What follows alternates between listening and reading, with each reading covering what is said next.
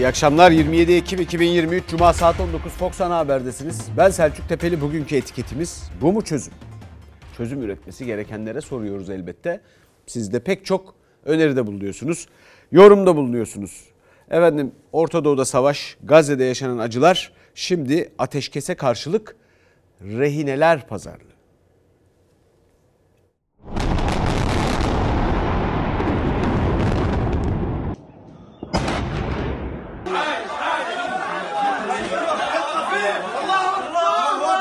İsrail Gazze'yi havadan ve karadan vurdu. Hamas roketlerle karşılık verdi. Tel Aviv'de ard arda patlamalar yaşandı. Rehine pazarlıkları yoğunlaştı. Hamas rehineleri serbest bırakmak için ateşkesi şart koştu.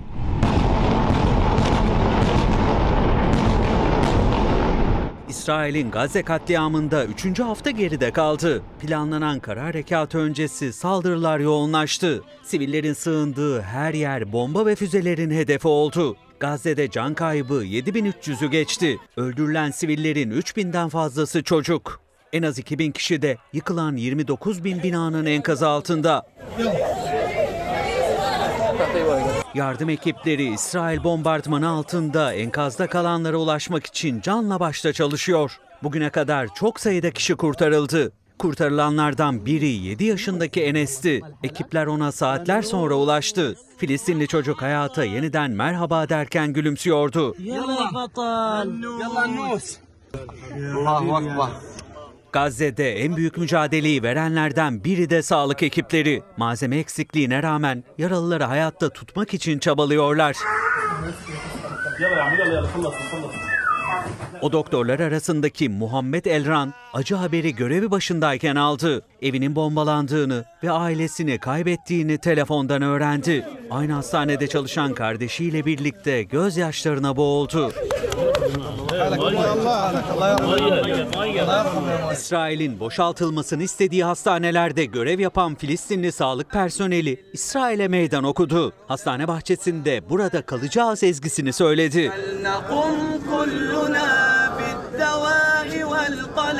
İsrail kara saldırılarını da artırdı. Tanklarla bölgeye girdi. Gece baskınıyla Hamas askeri altyapısını ve roket mevzilerini hedef aldı. Hamas saldırılara roketlerle karşılık verdi. Tel Aviv'i hedef aldı. Kentte sirenler çalarken büyük panik yaşandı.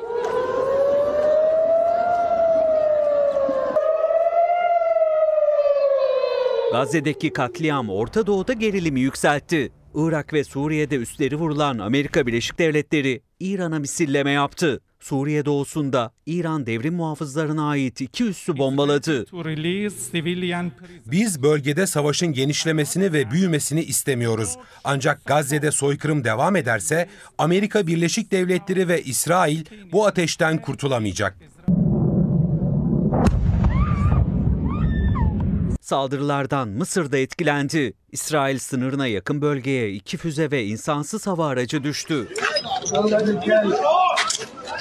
Hamas'la rehine pazarlıkları da devam ediyor. İran, Hamas'ın sivil rehineleri bırakmaya hazır olduğunu söyledi. Moskova'ya giden Hamas yetkililerinden Ebu Hamid ise aksini söyledi. Ateşkese kadar rehineleri serbest bırakmayacağız dedi. İşgal altındaki Doğu Kudüs'te cuma namazı yine gergin geçti. İsrail Mescid-i Aksa'ya yaş sınırı getirdi. Gençlerin girişini engelledi. Namaz kılmak isteyenlere basınçlı su ve göz yaşartıcı gazla müdahale etti. Efendim şimdi Türkiye bu konuda bir rol üstlenmek istiyor barış için. Ama bunun için bir kere yeterince güçlü değil. O yüzden sadece Ankara konuşuyor şu anda. Bizim hükümetimiz şu anda sadece konuşuyor. Yani liderliğimiz sınandı, ortaya çıktı. Doğru muymuş, değil miymiş? Sözümüzün geçmediğini kendileri de ifade ediyorlar. Dünyaya, Avrupa Birliği'ne falan sesleniyorlar. Oralardan da ses yok. Dolayısıyla burada bir rol üstlenmek barış için, hayır için, Gazze'deki acıları durdurmak için bir rol üstlenmek Türkiye açısından şu anlamda zor görünüyor. Fakat bunun sırrı bu memleketin milletin arşivinde, edebiyatında, hafızasında aslında biraz baksalar o kadar ilginç açılardan yaklaşılmış, o kadar büyük meselelerde doğru tavırlar alınmış ve zaman zaman da bu mu çözüm dediğimizde evet budur sonucuna ulaşılmış ki. Atıyorum çok eskiye gitmeye gerek yok. Bugün için bile mesela Hakan Günday'ın Zamir romanına baksalar bugünkü yazarlarımızdan biridir. Savaşı çatışmayı kişiliğinin parçası haline getir, getirenler nasıl barışırlar? Hangi şartlarda barışırlar? Bu sorunun cevabını aramış. Öyle bir yerden yola çıkarsınız ki herkes kulak vermek zorunda kalır. Bir yandan da tabii elbette güçlü olmalısınız. Klişeleri kırmak için, etkili olmak için güçlü olmalısınız. Bencil değil. Ama bakalım şimdi Cumhuriyetimizin 100. yıl dönümü. Ve çok ciddi bir tartışma var. Resmi olarak Cumhurbaşkanlığından başlayarak hükümetin hakkıyla kutlamadığına dair bir endişe, kaygı, bir rahatsızlık var milletimizde. Yanlış da değil, mesajlar açık. Cumhurbaşkanı Erdoğan 29 Ekim günü donanmayı Vahdettin Köşkü'nden selamlayacakmış.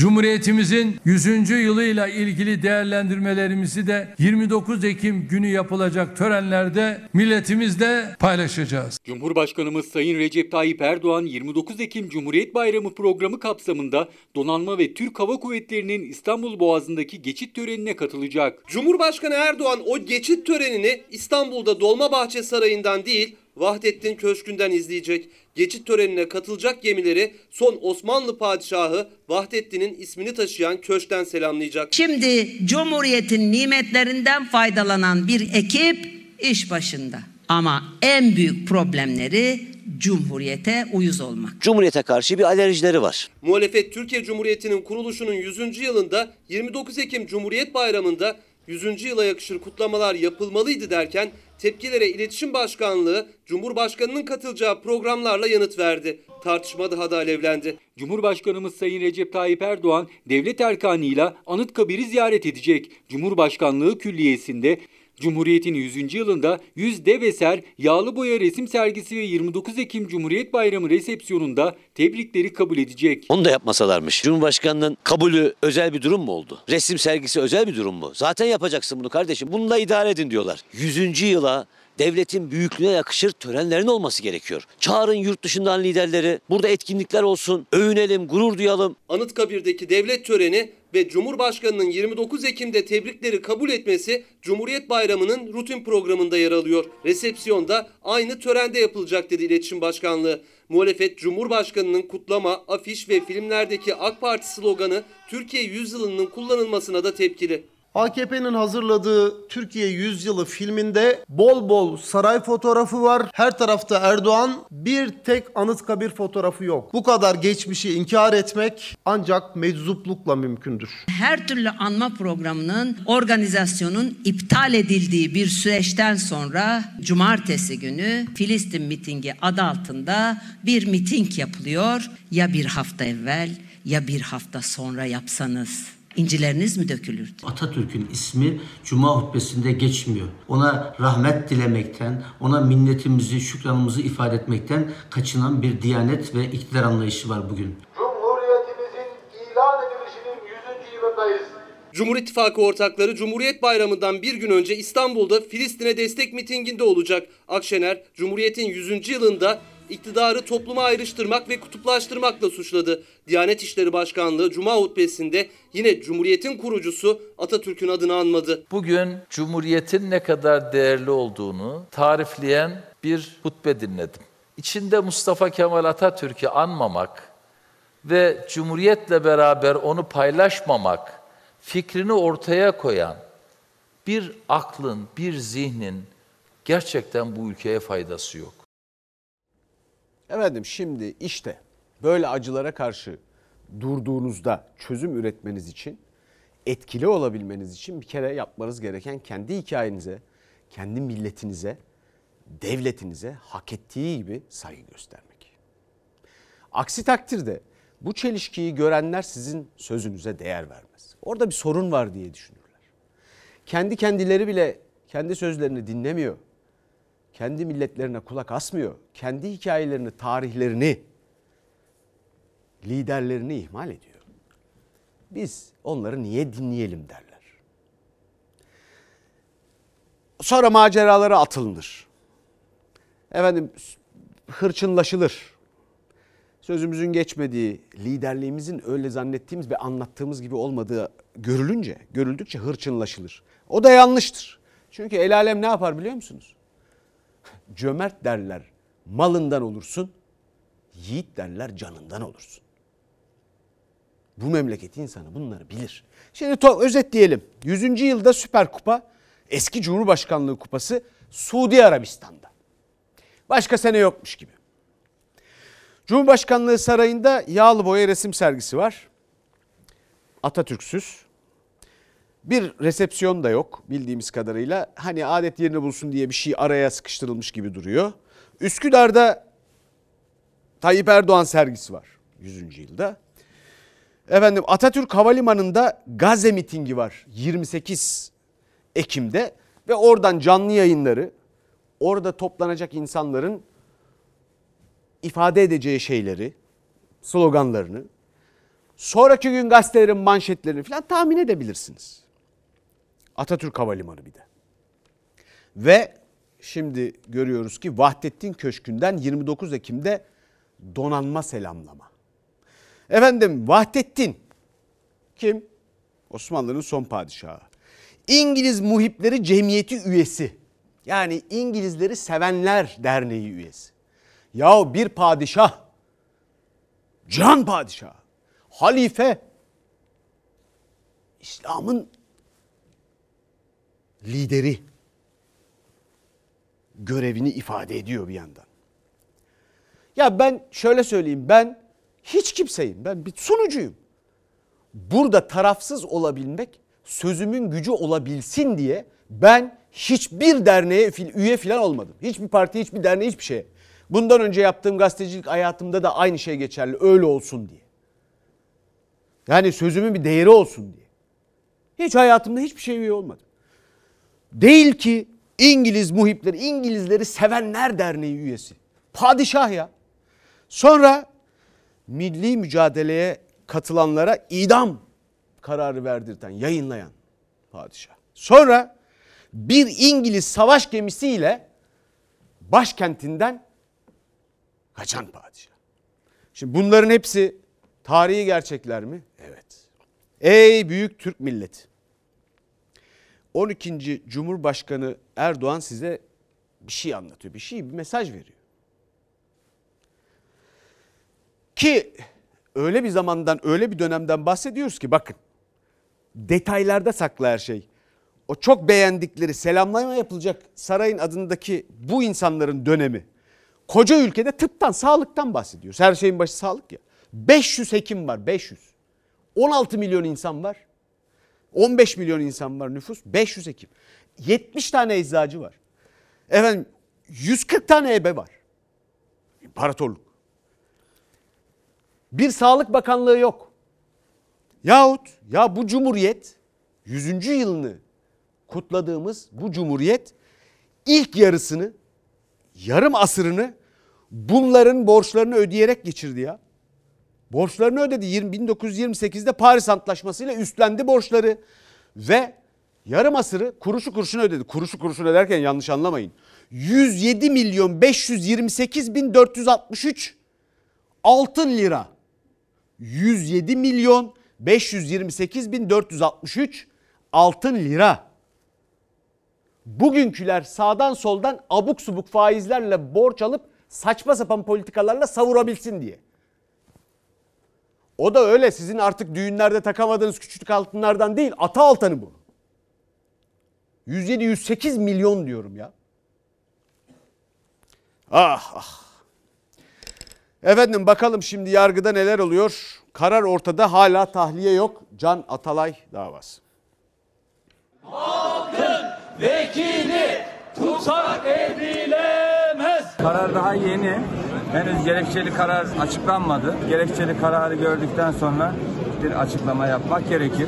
Kararın bir örneğinin hak ihlallerinin ortadan kaldırılması için başvurucunun yeniden yargılanmasına başlanması, mahkumiyet hükmünün infazının durdurulması, ceza infaz kurumundan tahliyesinin sağlanması ve yeniden yapılacak yargılamada durma kararı verilmesi için İstanbul 13. Ağır Ceza Mahkemesi'ne gönderilmesine. Adalet Bakanı Yılmaz Tunç gerekçeli karar çıkınca işlem yapılır demişti. Can Atalay hakkındaki Anayasa Mahkemesi'nin gerekçeli kararı resmi gazetede yayınlandı. O karara rağmen Can Atalay hala serbest bırakılmadı. Avukat arkadaşlarımız hakimlerin kararı vermesini bekliyorlar. Hakimler adliyeyi terk ediyorlar. Akıl almaz bir duruma karşı karşıyayız. Hatay'dan milletvekili seçilen Gezi davası tutuklusu Can Atalay hakkında Anayasa Mahkemesi seçilme ve siyasi faaliyette bulunma hakkı ve kişi hürriyeti ve güvenliği haklarının ihlal edildiğine karar verdi. Üstelik Atalay'a 50 bin TL manevi tazminat ödenmesini hükmetti. Yerel mahkemenin hala tahliye kararını vermemesi gerçekten açıklanabilir bir durum değil. AYM hak ihlali yapıldığına hükmettiği gerekçeli kararında Enis Berberoğlu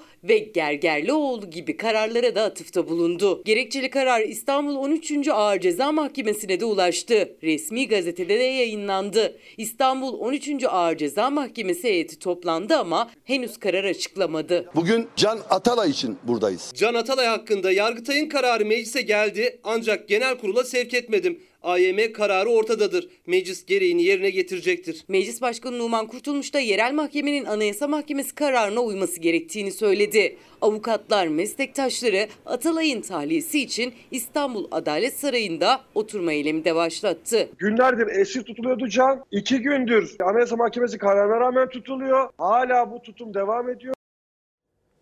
Efendim bu arada tabii Cumhuriyet için hakkıyla kutlama yapanlar var. The Bodrum Cup mesela Selanik'ten yelken açtı. Çok önemli, tarihi bir şeydi. Bir e, etkinlikti. Kaç yelkenliyle. Aynı zamanda Hollanda Atatürkçü Düşünce Derneği Hollanda e, bütün neredeyse Avrupa'yı toplayıp orada büyük bir etkinlik 29 Ekim'de yapacak, gerçekleştirecek. Pek çok belediye aynı zamanda Türkiye Gazeteciler Cemiyeti hakkıyla ananlar var. Efendim devam edelim. Muhalefetle CHP'de gizli toplantı, ikinci gizli toplantı krizi. Cumhuriyet Halk Partisi gibi bir partinin genel başkanı, geçmişte ittifak yaptığımız bir partinin aktif görevdeki ilçe başkanlarıyla gece yarısında ve bilinmez bir adreste görüşmeye gidiyor. Toplantıyı organize eden Cumhuriyet Halk Partisi'nin kurmaylarında Gürsel Tekin Beyefendi var. Ondan öncesinde istişarelerde bulunan Mustafa Sarıgül Beyefendi var. Süreci birkaç arkadaş bu süreci böyle yönettiler. Salı günü saat 3 civarında bu konu benim önüme geldi. Dedik bu haber herhalde doğru değildir. Çünkü hem şaşırdık. Ya doğruysa dedik bu üzüldük. Bir zatı arayıp da biz toplantı yapıyoruz demedik. Bizim görüşmelerimizin olduğunu haberleri vardı diye biliyorum ben. CHP ve Deva Partisi'ni karşı karşıya getiren o sürpriz toplantı için davet Cumhuriyet Halk Partisi'nden geldi dedi. Toplantıya ev sahipliği yapan Deva Partisi Esenyurt İlçe Eski Başkanı Halis Kahriman hem Deva hem CHP cephesinden yapılan açıklamalara yanıt verdi. Kesinlikle gizli bir toplantı değildi. Gizli bir toplantı olursa kurmaylarıyla beraber gelir mi?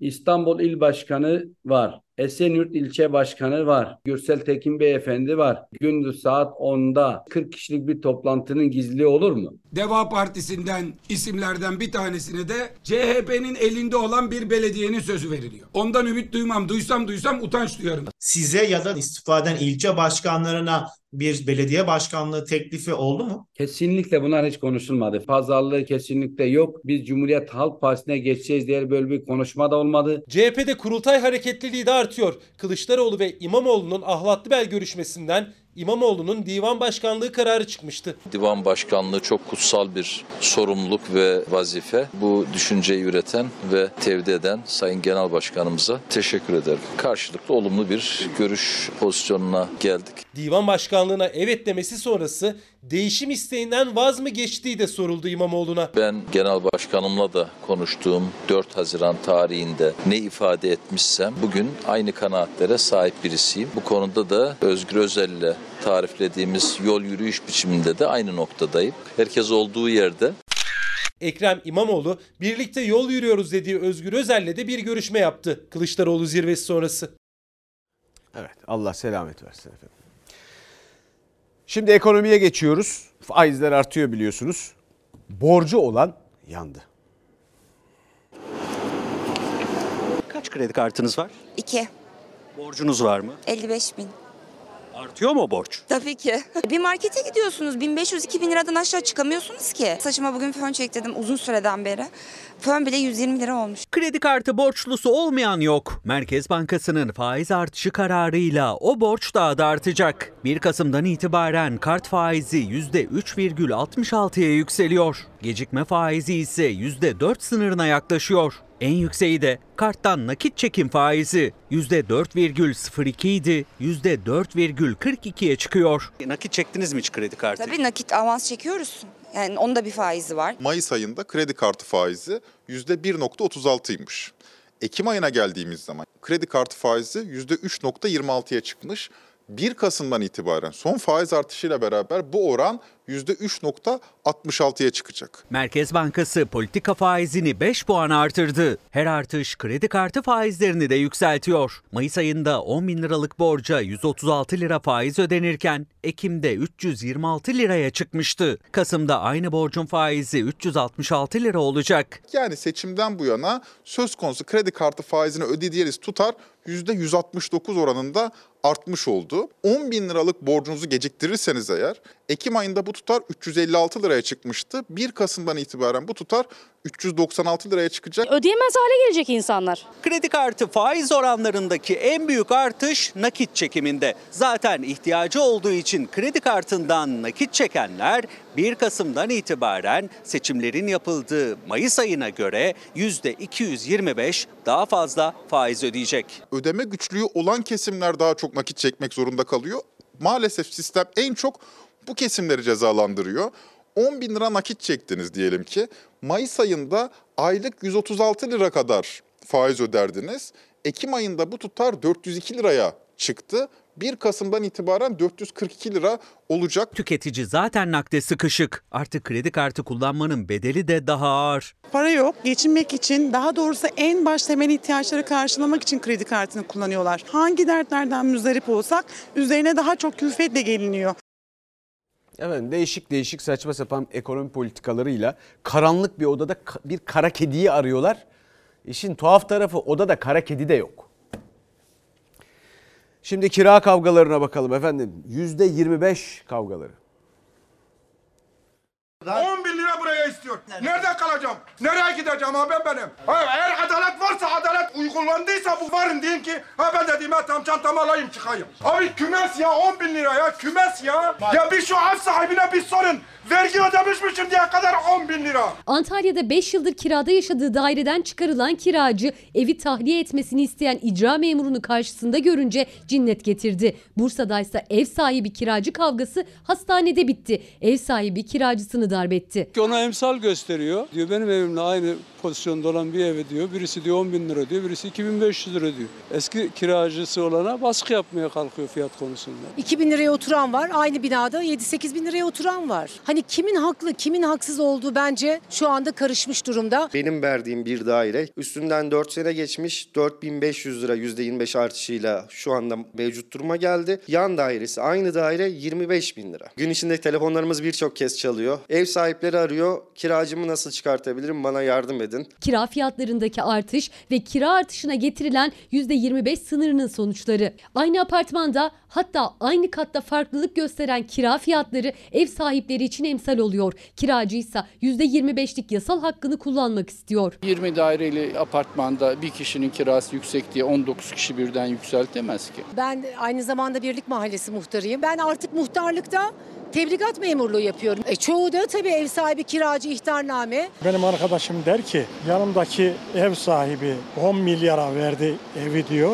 Ben 1,5 milyar alıyorum diyor. Bu diyor adaletsizlik diyor. 3-4 senelik kiracı 2000-3000 TL gibi rakamlara kirada otururken yeni kiralanan rakamlar 15-20 bin arasında oluyor. Aslında iki tarafta da suç yok ama yönetim hatası kördüğüm haline getirdi maalesef. Gayrimenkul danışmanlarına göre hızla artan enflasyona rağmen kiraya getirilen %25 zam sınırlaması ev sahibi kiracı arasındaki gerilimin en büyük nedeni. Kira uyuşmazlıkları için arabuluculuk getirildi ama mahkemelerde de davalar artıyor. Ben hukukçuyum. Bize geldi. Ev sahibi kiracıya dava açmış. Mahkemelerin bir buçuk iki ay dava açsın süre vermesi lazım gelirken davaya mahkeme kaç ay sonra gün verdi biliyor musunuz? Mayıs 24'de. Rezalet. Orta yol ne kiracıda ne ev sahibinde. Bu işleri yapan yukarıdaki ekonomik yönetiminde. Evet bir kıymetli izleyicimiz muhteşemsin İlker Karagöz demiş. Evet İlker kardeşim çok muhteşemdir. Dolayısıyla kendisine de ileteceğim. Sağ olun, var olun. Devam edelim. Ee, biliyorsunuz KYK yurdunda düşen asansörde bir evladımız, bir genç öğrenci devlete emanet olan bu memleketin bir insanı hayatını kaybetti. Sonra çözüme bak. Ona geleceğiz şimdi birazdan. Nasıl ihmal öldürmüş? Sonra çözüme bak diyeceğiniz haberi getireceğim ekrana. Göreceksiniz siz de. Bakalım ihmal nasıl öldürmüş? Asansör Allah cezanı sorumluluklarını alsınlar. Ama en önemlisi inşallah bundan sonra hiçbir çocuğumuzun canı yanmasın. Gözyaşları KYK yurdunda düşen asansörde hayatını kaybeden Zeren için aktı. Acılı aile devlete emanet ettiği evladını en güvenli olması gereken yerde KYK yurdunda kaybetti. 19 yaşındaki Zeren Ertaş son yolculuğuna uğurlanırken facianın göz göre göre geldiği belgelendi. Asansör belediyemizce iki defa kontrol ettirilmiştir. Kontroller sonucunda hafif kusurlu olarak yurt idaresine ve bakım firmasına bildirilmiştir. Devletin inancını kaybettim şu anda. İlk defa çocuğumu devlete emanet ettim. Ama devlet benim çocuğuma bir gün gelmiş gibi yapamadı. Çok uyardık. Hepimiz dedik. Hepimiz sesimizi çıkardık. Fakat bir türlü bu asansör yapılmadı. Aydın Efeler'deki KYK Güzelhisar Kız Öğrenci Yurdu'nda öğrenciler de uyarmıştı yurt yönetimini. Asansörün denetimini yaptıran ilçe belediyesi de ancak belli ki önlem alınmadı. Asansör içindeki öğrencilerle düştü. Üniversite öğrencisi Zeren Ertaş yaşamını yitirdi. Asansör faciasında hayatını kaybeden üniversite öğrencisi Zeren Ertaş, ailesinin, arkadaşlarının ve sevenlerinin gözyaşları ve dualarıyla son yolculuğuna uğurlanıyor. Yavrum, Zeren'im. Zeren Ertaş İstanbul Pendik'te toprağa verilirken yurt müdürünün açığa alınmasının ardından asansör firması yetkilisi de tutuklandı. Denetimi yapmakla sorumlu Efeler Belediyesi'ndense asansörlerin kontrol edildiği, hafif kusurlu olarak yurt yönetimine ve bakım firmasına bilgi verildiği açıklaması geldi. Zaten asansördeki mavi etiket de kusurlu olduğunu gösteriyordu. Ya o etiketin gereği yapılmadı ya da hafif değil ağır kusurluydu ama yanlış etiket düzenlendi. 2020 yılına kadar e, makine mühendisleri odası denetiminde olan bu asansör sonrasında da özel bir firmaya e, denetimleri devredildi. Kar amacını güden e, özel firmaların, özel şirketlerin e, yapması bu sonuçları doğurduğunu düşünüyoruz. Denetimlerle ilgili aksaklık söz konusu değildir. Yurt idaresinin anlaşmalı olduğu bakım firması ayrı bir şirket olup belediyemizle hiçbir bağ yoktur. Sadece makine mühendisleri odası değil, özel şirketler de sorumlu artık denetimlerden. Belediyeler şirketlerle anlaşıyor, denetim yaptırıyor. Hafif kusurlu bulunsa da o asansörler hizmet vermeye devam ediyor. Takibi yapılmıyor. Bakımını da yine özel şirketler üstleniyor. Zincirleme ihmallerin kurbanı olan Zeren'in ailesi en azından KYK yurtlarındaki diğer öğrenciler için bu büyük acıdan ders alınmasını istiyor. Benim çocuğum melek gibi çocuktu. İnşallah bir şeylere vesile olur. Efendim fakir fukaranın hizmet aldığı, sağlık hizmeti aldığı hastaneleri özelleştir. İsminde bu olan hastaneleri. Efendim denetimleri özelleştir. Şimdi bakın sonra da çözüm. Görevlendirdikleri insanlardan Gökhan Kayaçal, Sinop Merkez e, KYK Müdürü. Kredi Yurtlar Kurumu Müdürü. Yani protesto eden çocuklara, tepki gösteren çocuklara, öğrencilere söylediği şey. Çakılacağını düşünüyorsan binme. E kardeşim bir dakika ya. Söylenmiş arızası. Bütün ya siz ne yapıyorsunuz peki? Tamir ettirmiyorsunuz da.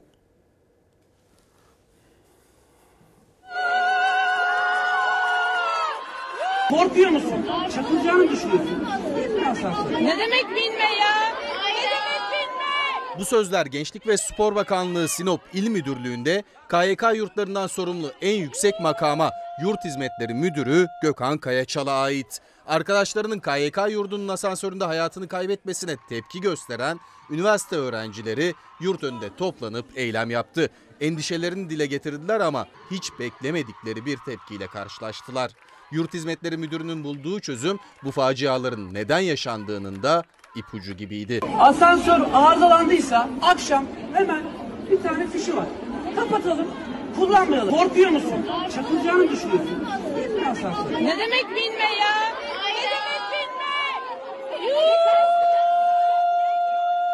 Sinop'taki öğrenciler zaten üzgün ve tepkiliydi. Duymak istedikleri sadece canlarının güvende olduğuydu. İşittikleri sözlerse önlem alması gerekenlerin can güvenliğine nasıl baktığının bir aynasıydı. Bu kibir, bu küstahlık bir evladımızın canına mal oldu. Zeren kızımızın ölümünden kim sorumluysa, kimin kusuru, ihmali, beceriksizliği varsa hepsi hesap verecek. CHP Genel Başkanı Kemal Kılıçdaroğlu da kibir ve küstahlık dedi. Sorumluların hesap vermesini istedi. Aynı taleple öğrenciler sadece Sinop'ta değil, hemen her ilde eylemdeydi. Zeren Ertaş'ın KYK yurdunun asansöründe can verdiği yerde, acının merkezi Aydın'da protesto düzenleyen öğrencilere sert müdahale vardı. Ters kelepçeyle gözaltına alındı gençler.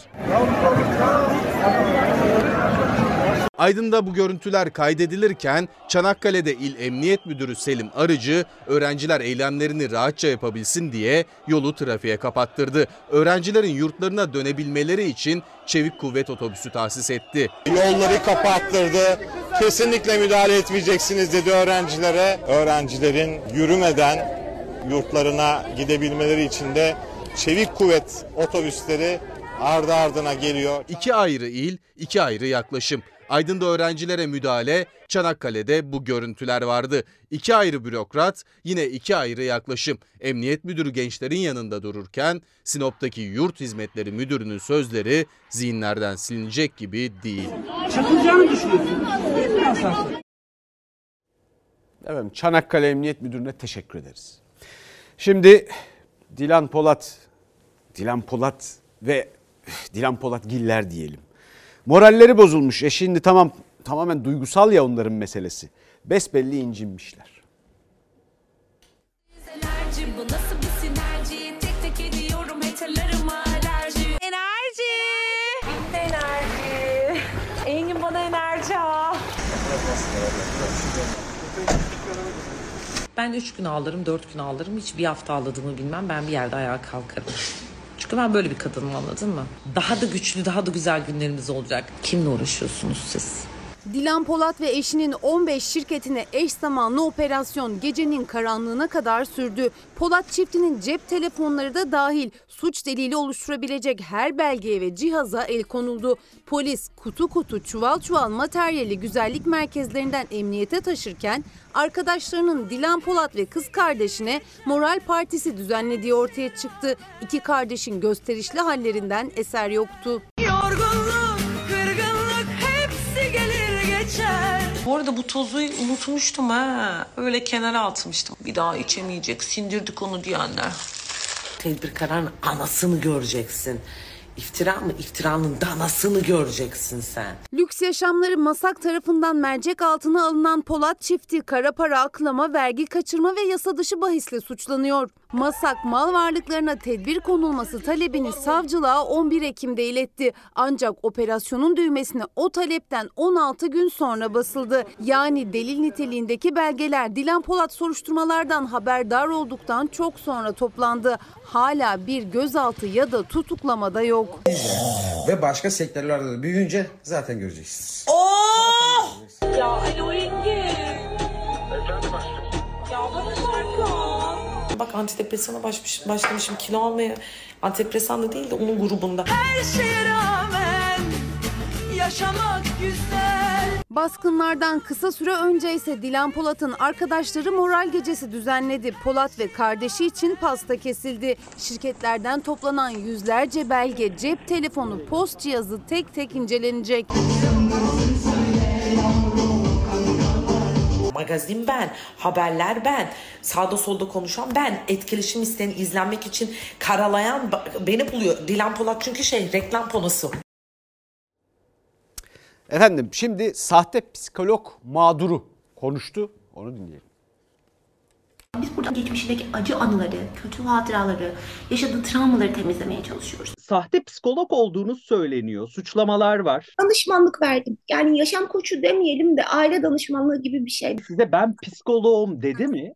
Evet, bana ben psikoloğum dedi. Zaten sosyal medya hesaplarından da e, kendisini psikolog olarak tanıtıyordu. Kendini travma avcısı olarak tanıttı. Sahte psikolog skandalı mağdurların suç duyurusuyla ortaya çıktı. O mağdurlardan BÖ Fox Haber'e konuştu. Benim e, yazılmış ilaçlarımı düzenlemeye kalktı ve bu ilaçlar ciddi ilaçlardı. Yani e, kırmızı ve yeşil reçeteli ilaçlar. Ben öncelikle ilaç vermedim. İlaç önermedim.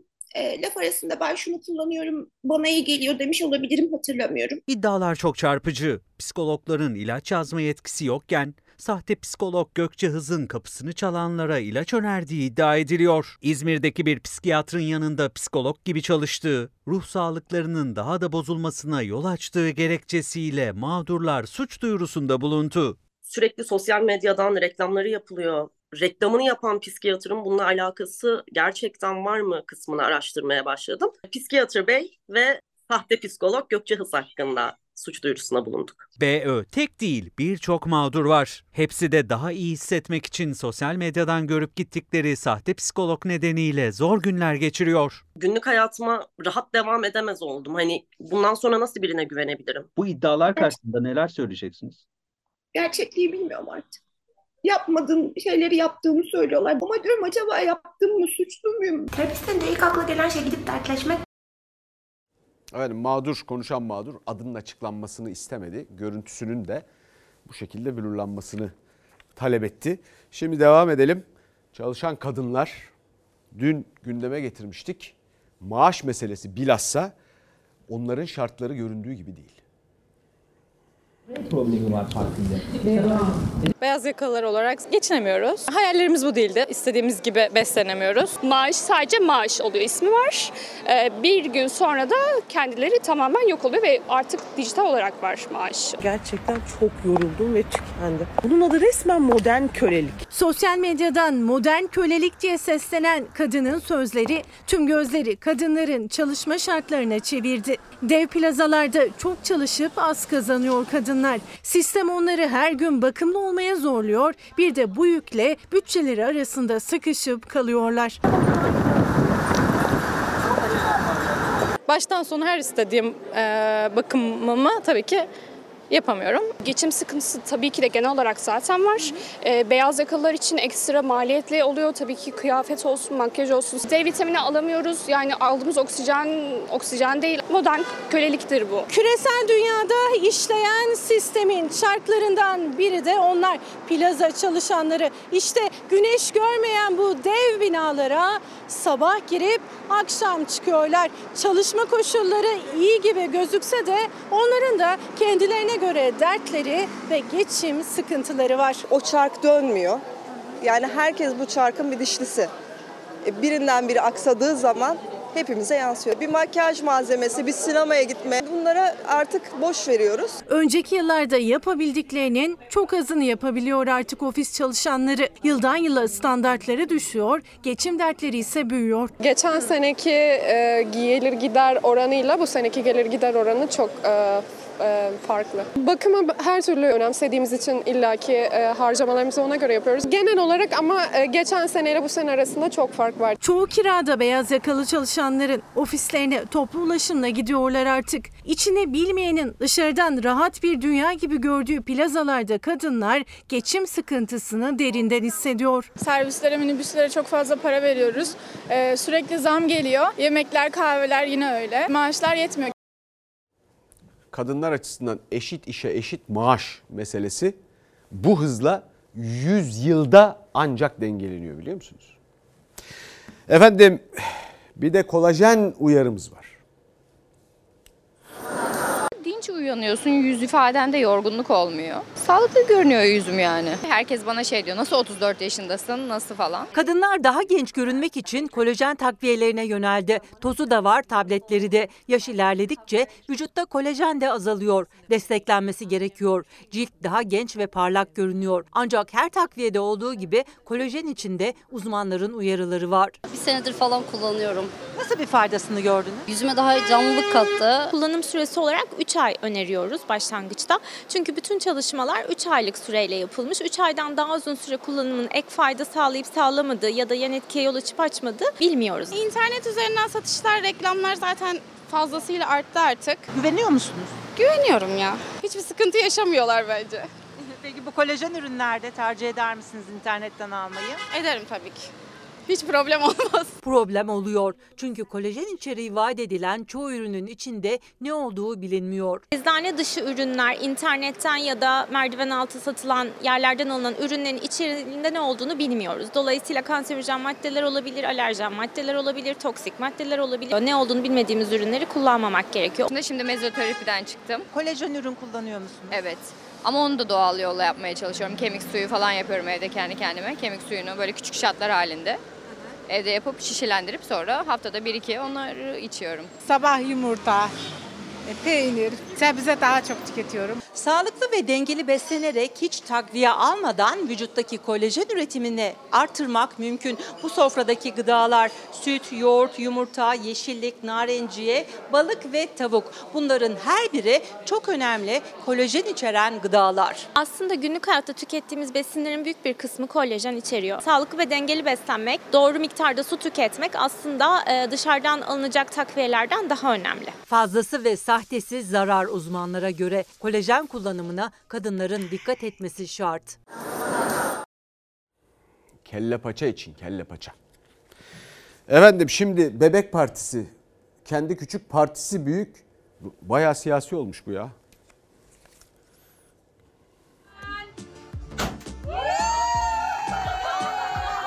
Annelerin gerçekten istekleri sınırsız. Talepler inanılmaz e, yoğun. Baby shower özellikle son yıllarda anne adayları arasında çok popüler. Balonlar, süslemeler, atıştırmalıklar derken maliyetinin sınırı yok. Bebek doğmadan arkadaşlarıyla bir araya gelmenin maliyeti anne adayları için 100 bin lirayı buluyor. Eğer daha lüks istekler olursa yüz binlerce lira tutuyor. 125 bin liralık bir baby shower partisiydi. Ee, yaklaşık bir 55-60 kişilik bir organizasyondu. Bir açık hava sineması kuruldu. Ee, bir barbekü partisi kuruldu. İsteklerin sınırı yok. Bazen doğuma birkaç hafta kala baby shower için bir araya geliyor kadınlar. Bazen de cinsiyet partisinde bebeğin kız ya da erkek olduğu balon patlayınca ortaya çıkıyor. Mavi ise erkek, pembe ise kız.